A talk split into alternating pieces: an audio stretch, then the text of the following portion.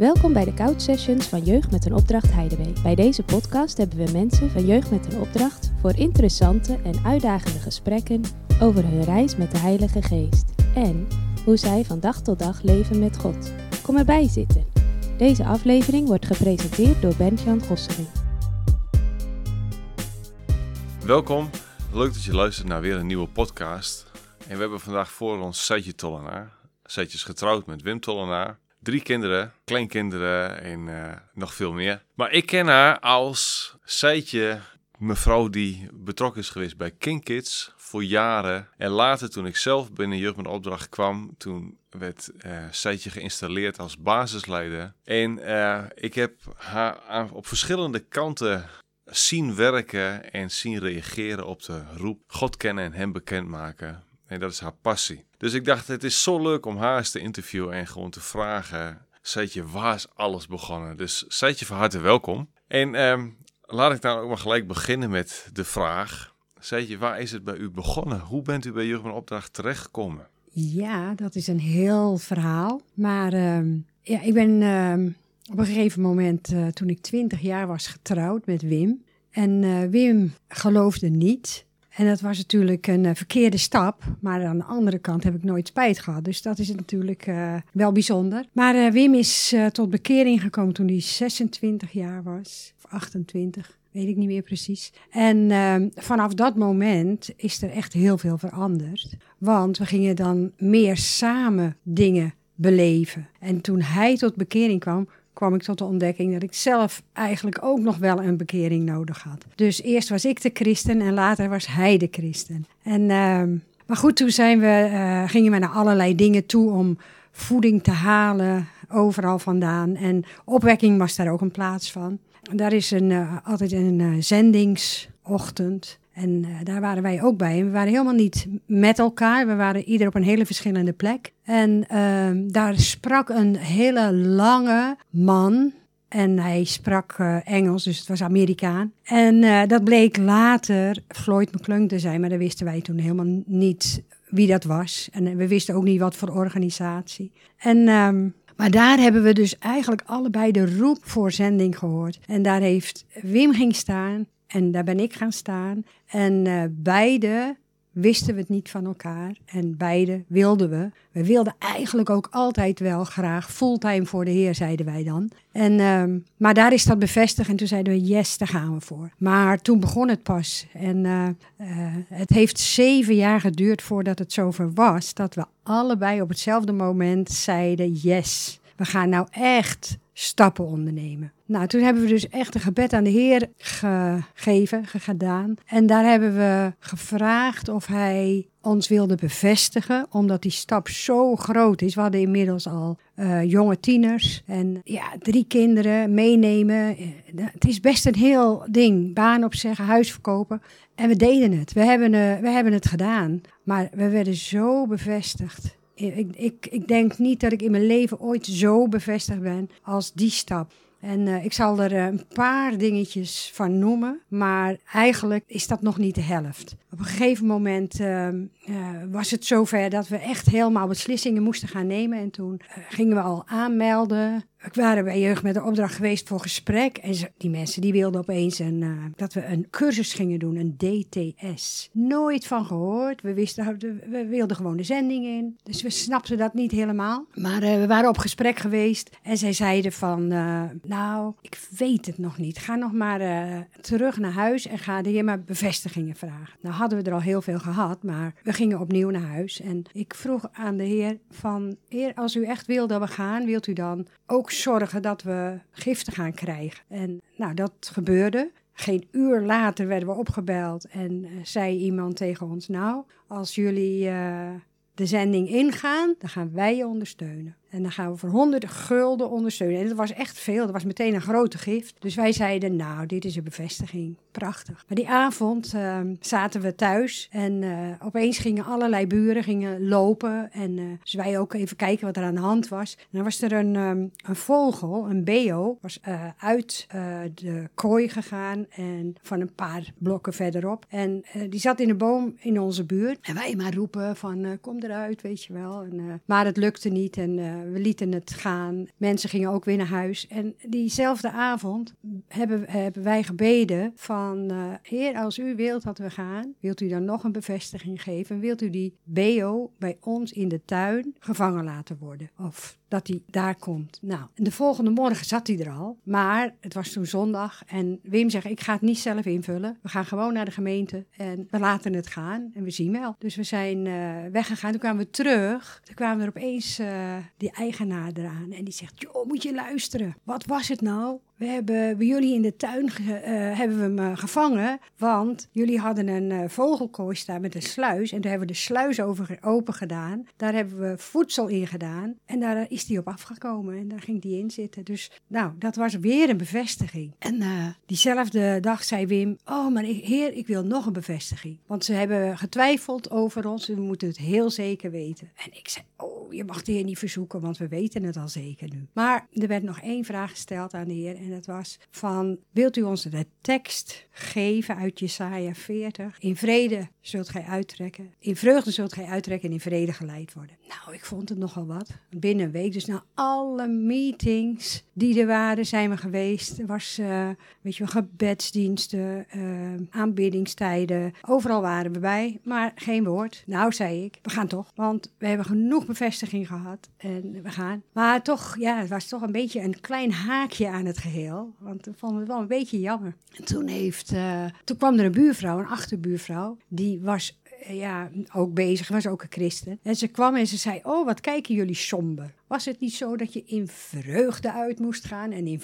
Hoe gaat die tekst ook alweer? Eh, heb je even een Bijbel? En we gingen kijken en eh, ja hoor, ze wist het precies te staan en ze las het voor. En eh, nou, toen zeiden we ook, nu mogen we nooit meer twijfelen eraan. Wij zullen gaan. En zo zijn wij hier bij Jeugd met de Opdracht Heidebeek gekomen. Nou, ik vind het echt. eh, nou, dan ben je dus eigenlijk zo bevestigd. En eh, dat God je daarheen houdt. En dan eh, is wel ook van de vragen die, ik, die dan in mijn hoofd opkomen: is. Wat heb je dan God zien doen in jullie beginjaren hier op Heidebeek? Wat, eh, wat was jullie taak? En, en vertel eens een verhaal over die begintijd. Want eh, als jullie zo sterk zeg maar, bevestigd waren. Ja, weet je wat nou het leuke is? De Heer die liet ons gewoon een beetje zijn. Ja, het was in die tijd ook gewoon dat je twee jaar in support werkte. Dus Wim werkte in de tuin en ik werkte in de keuken. Maar na een jaar dacht ik, ik wil die DTS in. Ik wil DTS gaan doen. En uh, dat heb ik een beetje geclaimd. Echt, uh, ja, eigenlijk achteraf gezien zou ik het nu niet meer zo doen. Maar we werden inderdaad gevraagd. Dus het was een geestelijke claim. Maar een beetje meer mijn wil als de wil van de Heer, denk ik. Ik weet het niet. Hm. Maar goed, we gingen wel de DTS in. En we hebben hele mooie jaren gehad, ook in de DTS. Waar we schoolstaf waren en met ze mee op outreach gingen. Maar na een paar jaar ontdekten we dat het ons gezin toch wel heel veel kostte. Want uh,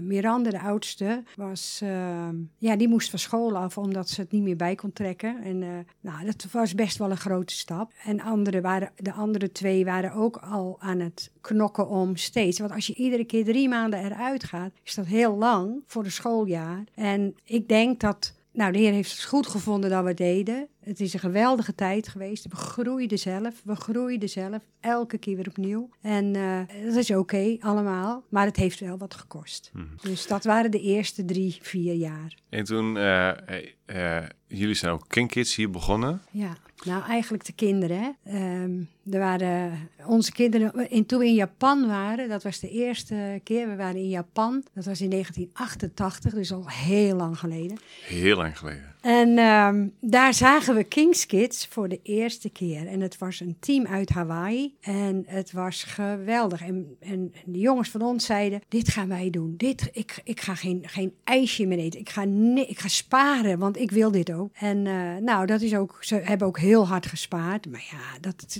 waren bedragen die wij niet uh, direct uh, hadden om, om dat te doen. En die kan je ook niet zomaar als kind of tiener sparen. En. Maar toen hoorden ze dat er ook een team in Duitsland was. En die ging naar Zweden, naar de Scandinavische landen. En daar is Miranda toen mee naartoe gegaan. En toen hebben ze daar de tour meegemaakt van King's Kids. En toen ze terugkwam, ja, toen wilde ze niet anders meer. Dus een ander vriendinnetje van haar ging, die was naar Kenia geweest uh, met Kings Kids. En samen hebben ze het hier op Heidebeek begonnen. Maar ja, dat was helemaal niet met mensen die getraind waren. En we mochten eigenlijk ook geen Kings Kids heten, want we deden maar zo wat met de jongelui. En um, toen heeft het, uh, de council heette het toen, de, de, dus de leiders, hebben gevraagd, van Heidebeek, hebben gevraagd om of wij het overzicht wilden houden over ze zodat ze, eh, dat het, als je iemand als staf aanstelt, dan wordt dat een ministry en dan ga je er alles aan doen. Maar het moest niet, want die kinderen, die tieners moesten het zelf doen. Want het was echt geweldig. En uh, alles lukte wat ze deden. En uh,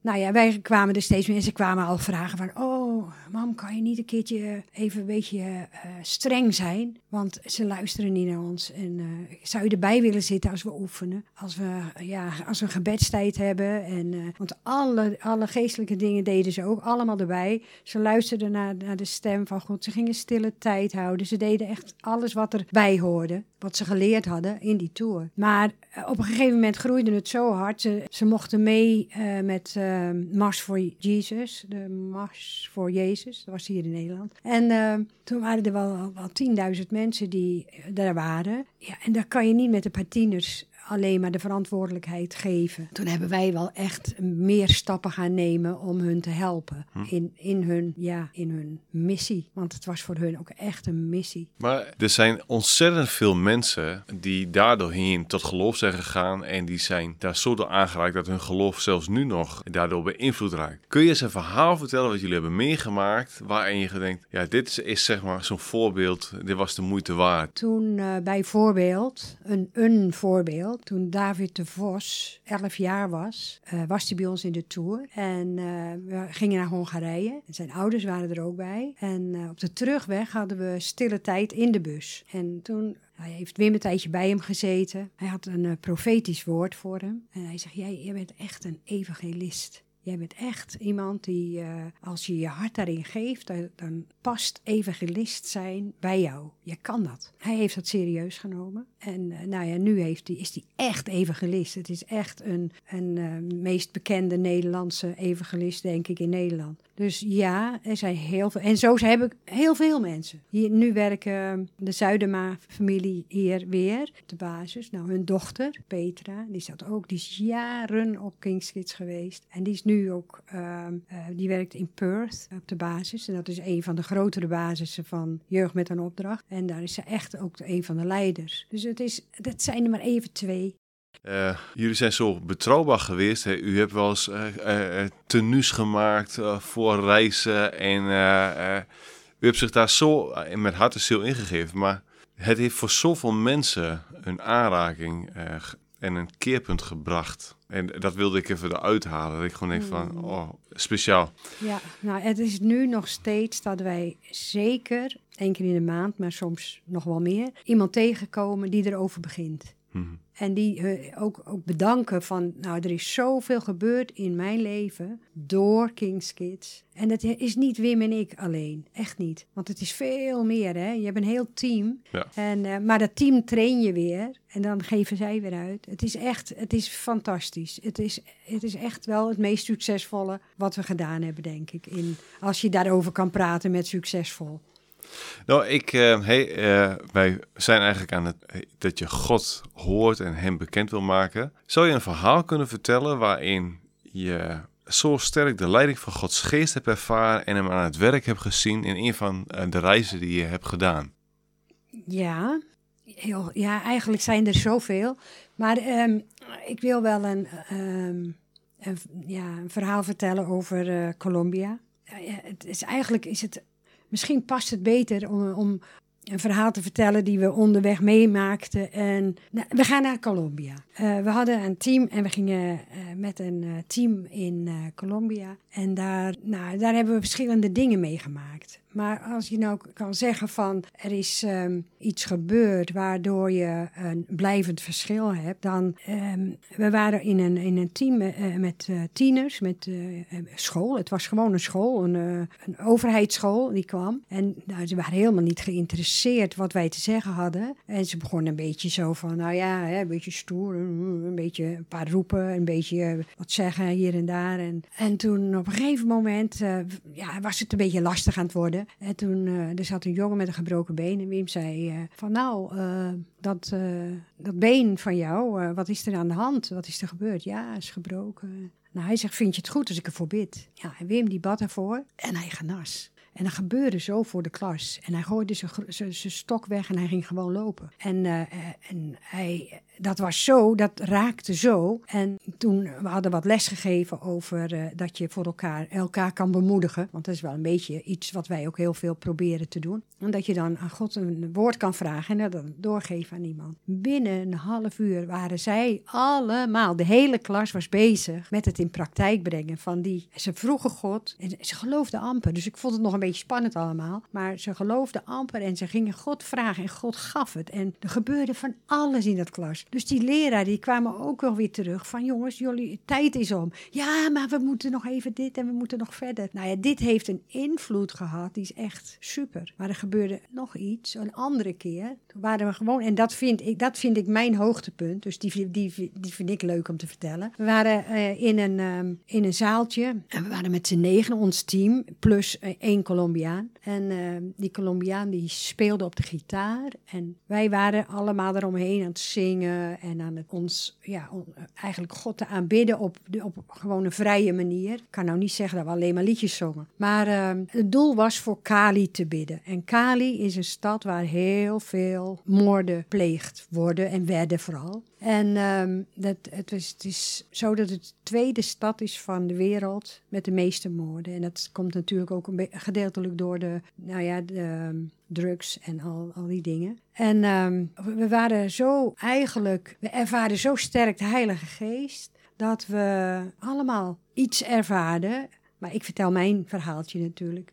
En de anderen hadden hun verhaal. Maar op een gegeven moment wist ik gewoon zeker dat de Heer zou antwoorden wat ik maar zou vragen. Ik, uh, ik had de, kaart van Kali lag op de grond en er lagen nog allerlei kleden. En ik had een, een rood hart om Kali ge gelegd. En ik ben nogal ja, een beetje praktisch. Dus ik dacht, als ik alles mag vragen wat ik maar wil, dan wil ik ook dat ik het kan meten. Dan kan achteraf kan, kan kijken of dat waar is. En toen heb ik gebeden of er uh, in de maand februari, het was toen in februari dat we er waren, of er maar de helft moorden zouden gebeuren als normaal. Ja, waarom ik dat deed, weet ik ook niet. Waarom niet helemaal niet, maar ik vroeg dat. En uh, nou, eigenlijk hebben we toen ook aan die jongen gevraagd van, wil je opletten wat er allemaal gebeurt in deze maand? Wil je het nieuws in de gaten houden, de krant in de gaten houden? En nee, dat zou die doen. Uh, we kwamen de, de zondag erop, en dat was maar twee dagen later, kwamen we in de, in de kerk.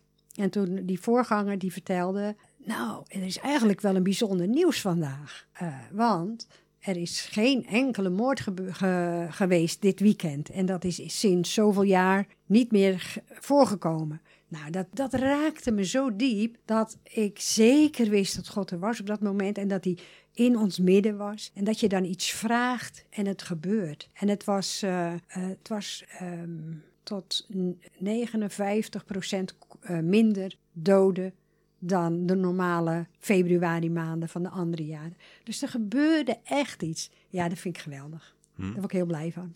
Ja. Als ik het nu vertel, word ik weer blij. Ja. Ik kan me ook heel, veel, heel erg voorstellen, zei je, ik, uh, hey, ik vraag u eventjes over een ik weet niet hoeveel ja. tijd waarin u zoveel mensen hebt gezien en zoveel verhalen. Maar is er ook iets waarin u hebt ervaren, hey, daarin heb ik geprobeerd Gods stem te horen en daarin uh, hebben we ook dingen fout gedaan en daar heb ik mijn les uit geleerd? Vele. Welke blijft u het meeste bij? Nou, iets wat me toch wel gestoord heeft dat het niet gebeurde vond ik wel jammer. Nou, jammer. Ik heb me er helemaal bij neergelegd. Maar ja, toch, dat, het, het was wel een dingetje. Wij hadden uh, hele overtuiging dat we uh, naar jeugd met de opdracht zouden gaan. Dat we fulltime voor de Heer zouden gaan. En dat is ook allemaal gebeurd. En, uh, maar we dachten, we dachten dat oprecht. En we hadden daar ook ook beelden van gezien en we hadden daar ook woorden voor gekregen dat we naar de Anastasis zouden gaan. Dus wij waren hier en we werden eerst niet aangenomen omdat ze dachten dat er toch te veel gezinnen hier op Heidebeek zouden komen. En, uh, maar zeiden wij ook, nou dat geeft niet, want de Heer heeft zo duidelijk gesproken. Dan vinden we ons plekje wel. En uh, dat was voor ons nog weer een teken. Nou, dan gaan we meteen maar uh, aanmelden voor de Anastasis. En de Anastasia is een schip, hè? Dat is een, een schip wat nu Mercy Ships is, maar dat was toen nog jeugd met een opdracht in die tijd. En um, dus, nou ja, wij hebben ons aangemeld. Je moest die allemaal laten keuren en moet je een arts zoeken. Dus het was best nog een ding om het allemaal voor elkaar te krijgen. En we zijn niet aangenomen. En zij zeiden dat ze ons niet nodig hadden, want we hadden niet de juiste kwaliteiten die ze nodig, wel nodig zouden hebben.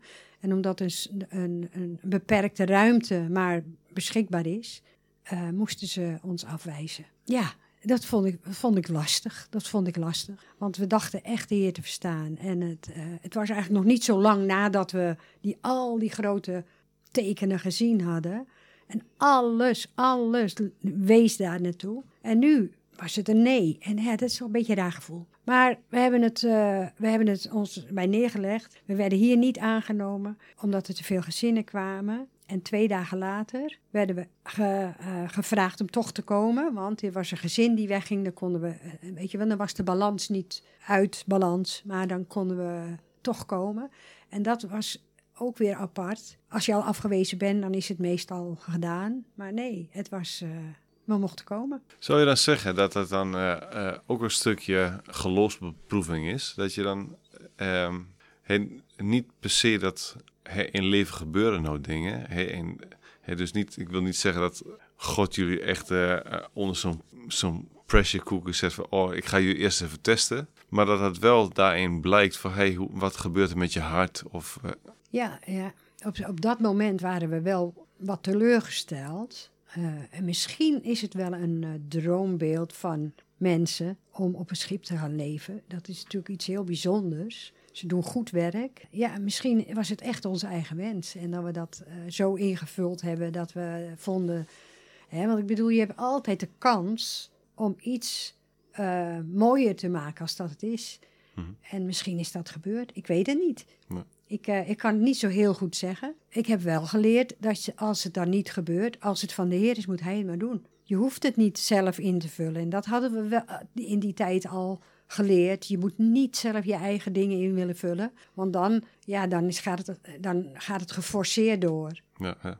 Zei je, uh, u bent hier gekomen vanuit praktisch werk. Toen op een gegeven moment was Skinkids een grote tijd. En op een gegeven moment werd u gevraagd om uh, binnen het leiderschap uh, een taak op u te nemen. En hoe heeft u daarin uh, ervaren dat God u hielp om daarin in één keer weer een switch te maken? En, Ja, ja.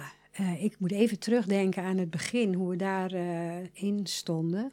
Eigenlijk heeft de Heer altijd geholpen. Ik, heb, ik, ik kan niet een periode in mijn leven aanwijzen waar de Heer niet echt gewoon die ondersteuning altijd was als er wat, wat gedaan moest worden. Maar mijn hart was ook echt, ons hart, was echt om Gods wil te doen. Dat wilden we. En, en dat heb ik eigenlijk altijd wel gehad. En ik vind ook wel, als je iets, als je, um, iets van God hoort, wat je denkt wat van God is, dan moet dat echt bevestigd worden. Mm -hmm. En uh, dat is echt, ja, toen, toen ik de, die, die leiderschapsrol kreeg, ja, ik was zo afhankelijk van God, omdat ik, het was een beetje boven mijn pet. Dus daar word je heel afhankelijk van. Hè? Mm. Dat is, de, Ja. dat is uh, dan weet je gewoon, ik heb God nodig, ik kan niet anders. En dat is wel gebeurd. En toen hebben we de eerste keer dat we een, ja, dan hebben we een, uh, een retraite en dan uh, trekken we ons terug en dan hebben we uh, gebedstijden en we bidden voor elkaar en zo. Nou, de eerste die we hadden onder dan de leiding waar ik leider was, uh, daar heeft de Heer zo gesproken en dat kan ik nu nog zien. Hm. Dus uh, er is, we, hebben het, we hadden toen twee dingen heel duidelijk onder de loep met het bidden. En dat was uh, de, de bouwen, het, het bouwen. En uh, nou, dat, dat, voordat we durfden te zeggen dat de Heer gesproken had, ja, was het al een stukje verder. De, die dag zelf, ja, toen zeiden we, dit kan niet. Wij zijn te onervaren om zulke grote dingen te horen van God. Dat, dat is te veel. Maar die middag, die dag erop, toen kwam Jeff en die, kwam, die zei van, nou, als je het nog heel spannend vindt, neem gewoon één stap en per stap ga je kijken hoe je verder gaat. En dat hebben we gedaan. En het werd steeds vaster in ons hart dat het wel zijn stem was. Hm. En datzelfde weekend zijn we ook heel veel bezig geweest met, eh, met eh, de visie voor Indonesië. En ook daar, ja, het was gewoon duidelijk, maar het moest groeien. En ja, dat, dat is nog jaren geweest voordat alle dingen tot eh, ja, in, realiteit gebeuren. Ehm, omdat eh, we proberen ook zeg maar, Gods leiding zeg maar, te, te volgen in, eh, in wat je dan doet. Zou je als toen u ehm, die leiderschapsrol had, op wat voor manier heeft God u eh, gebruikt? Kun je daar een verhaal vertellen waarin je zo duidelijk kunt zien: hey, toen was ik leider, toen wist ik het niet. Of toen zaten we met een groot puzzelstuk en toen hielp God ons er doorheen. Ja, wat, me, wat in mijn gedachten komt, is dan toch weer een van die twee dingen. En dat is Indonesië. We eh, waren dus. De Heer had, eh, al eh, een jaar daarvoor aangegeven over Indonesië, maar we wisten totaal niet hoe we dat zouden aanpakken. En we stonden eigenlijk voor het punt: ja, hoe gaan we, hoe gaan we dit doen? Gaan we daar eh, naartoe? Wa- Wat doen we? En toen hadden we echt het idee dat de Heer zei: Nou, ga maar gewoon erheen. En toen zijn Wim en ik samen daar naartoe gegaan. En toen moesten we echt elke stap ontdekken. We hebben gewoon, zijn we naar, naar het nationale team gegaan. En daar kenden we nog een paar mensen van vroeger. Nou, daar hebben we dus contact mee gezocht. En zij hebben ons weer met andere mensen in aanraking gebracht. En, maar het was nog helemaal niet de weg die uiteindelijk bewandeld werd. We, dat, dat liep ook op een gegeven moment vast. Maar doordat we toen al bezig waren, hadden we wel weer andere mensen ontmoet. En daar kwam die klik dat we zeiden van ja, dit, dit past. Dit is, dat is wat het is. Maar dat, daar zitten jaren tussen. Maar we gingen gewoon. En, de Heer die leidde ons echt in alles wat we deden. Maar wij gingen echt niet altijd de goede kant op. Maar hij leidde ons, zodat we uiteindelijk kwamen waar we zijn moesten. Maar je moet bewegen, wil je de plek krijgen ja, die God voor je heeft. Nou, dat is wel iets wat ik zie in, u, in uw wandel en in, in de cursus. Dat u altijd een persoon bent geweest eh, eh, die gewoon geloof en ook stappen zet. En dan weer geloof en stappen zet. En dat is iets wat ik eh, heel erg in u waardeer. Als je nou eh, iemand voor je zou hebben en die zegt... Hoe ga ik nou stappen zetten? Wat zou je dan adviseren? Nou, misschien wel hetzelfde als wat ons geadviseerd is. Neem gewoon de eerste stap. Wat zou je doen? Wat zou jouw eerste stap zijn die je zou moeten doen om voor elkaar te krijgen wat jij denkt dat God. Want geloof gaat altijd samen met actie. Daar ben ik van overtuigd. Als je alleen maar gelooft, dan krijg je een heel groot hoofd met allemaal kennis. Maar als er geen uitflow is, ja, dan blijft het kennis. En dan is het niet een levend geloof. Snap je wat ik bedoel? Dus ja, eh, ik denk dat je gewoon een eerste stap moet nemen. En dan ontdekken, wat gebeurt er in die stap? Kunnen we daarmee verder? Wat is de volgende stap? En eh, nou, soms moet je gewoon helemaal verdrietig zijn. En dan zeg je, nou, dit is helemaal geen stap. Nou, dan ga je gewoon weer opnieuw naar God. En dan ga je vragen, wat is nou weer mijn eerste stap? En dat werkt echt heel erg goed. Als ik nu even denk, ik ben nu bezig. Ik heb eh, van de week ben ik eh, begonnen om te denken. omdat ik denk dat, dat de Heer het zegt. Maar ik ben nog niet zeker. Ik moet nog bevestigd worden. En ehm, dus ik ben nu nog niet dat ik zeg, oh de Heer heb gesproken. Ik zeg nu, ik heb een idee wat echt op mijn hart brandt. En dat is een dagboekje maken over Marcus. Waar ik al een jaar, misschien wel twee jaar bezig mee, bezig ben om te bestuderen. Ik denk, ik heb zoveel nu binnengehaald. Nu wil ik ook die uitflow weer hebben. Nou heer, wat moet ik doen? Wat is mijn eerste stap? Nou, ik ben stukjes gaan schrijven met, eh, met eh, 300 woorden. En ik, zie wel of het doorgaat en of het gaat lukken. Maar, en ik heb al advies gehad van mensen die zeiden: Nou, dit ga je echt niet lukken. Dan, want het is veel te veel. Ga jij maar eens 365 stukjes schrijven over één boek. Nou, dat is heel veel. Nou, dan moet ik in. Eh, moet ik, eh, dus ik ben nu vanmorgen weer begonnen. Oh, dacht ik. Ik moet dus alles in kleine stukjes gaan, gaan maken om te weten hoeveel, eh, hoeveel verzen ik per keer moet gebruiken om, het, om de 300. 65 te hebben. Dat zijn er maar twee. Twee versen. Dus het is interessant. Heel spannend, maar het gaat, ik denk dat het gaat gebeuren nog steeds. Stap 1, en die, dat is gewoon zoeken naar de weg die je gaan moet. Nou, ik, eh, ehm, ik heb veel dingen van u gezien waarin u eh, een doorzetter bent en ehm, telkens stappen zet. En ehm, ja, ik geloof inderdaad dat het u gaat lukken. U bent iemand die heel erg trouw is en eh, ervoor gaat. Steven, hoe ver zitten we met de tijd? 37. Nou, dan denk ik dat we afronden. Is er nog iets wat u wilt zeggen? Dat je denkt, oh, dit moet nog? zo waardevol zijn?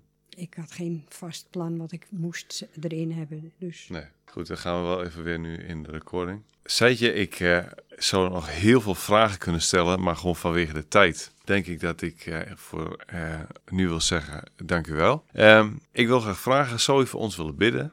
En voor degene die luistert, dat we ehm, als we stappen willen maken, dat we ook die stappen eh, durven te zetten in geloof. Zou u dat over ons uit willen bidden? dat wil ik. Vader, ik dank u wel voor eh, de mogelijkheid om u te verstaan. Ik dank u wel voor de mogelijkheid om een leven vol van de Heilige Geest te hebben en dat u er altijd bent. Ik wil u danken dat we heel relaxed daarmee mogen zijn en dat we mogen zeggen van nou, ik zoek de weg van de Heer en ik weet zeker, want dat is een belofte, als je zoekt, dan ga je het ook vinden. Zelfs al ga je eerst een stukje de verkeerde kant op, je komt op een gegeven moment op dat goede plekje terecht die God voor je heeft. Vader, ik dank u dat we mogen weten dat u ver boven alle machten en krachten staat die ons zouden kunnen tegenhouden daarin. Is niet mogelijk, want u bent ma- machtiger dan wie dan ook. Hmm. En eh, we willen ja, ons hart volledig aan u overgeven. Jezus, ik dank u wel voor het offer wat u gegeven heeft. Waardoor we ook mogen weten dat we vrij zijn van alle overtredingen. En dat we daardoor mogen weten dat we vrij bij de Vader mogen komen en zijn stem verstaan. Vader, geef ons doorzetting. Geef ons de, de, de moed om stappen te nemen. Om te durven zeggen, ja, dit is mijn Heer. Ik dank u wel daarvoor, Vader. In Jezus' naam. Amen. Amen. Dank u wel, Seitje, voor de interview.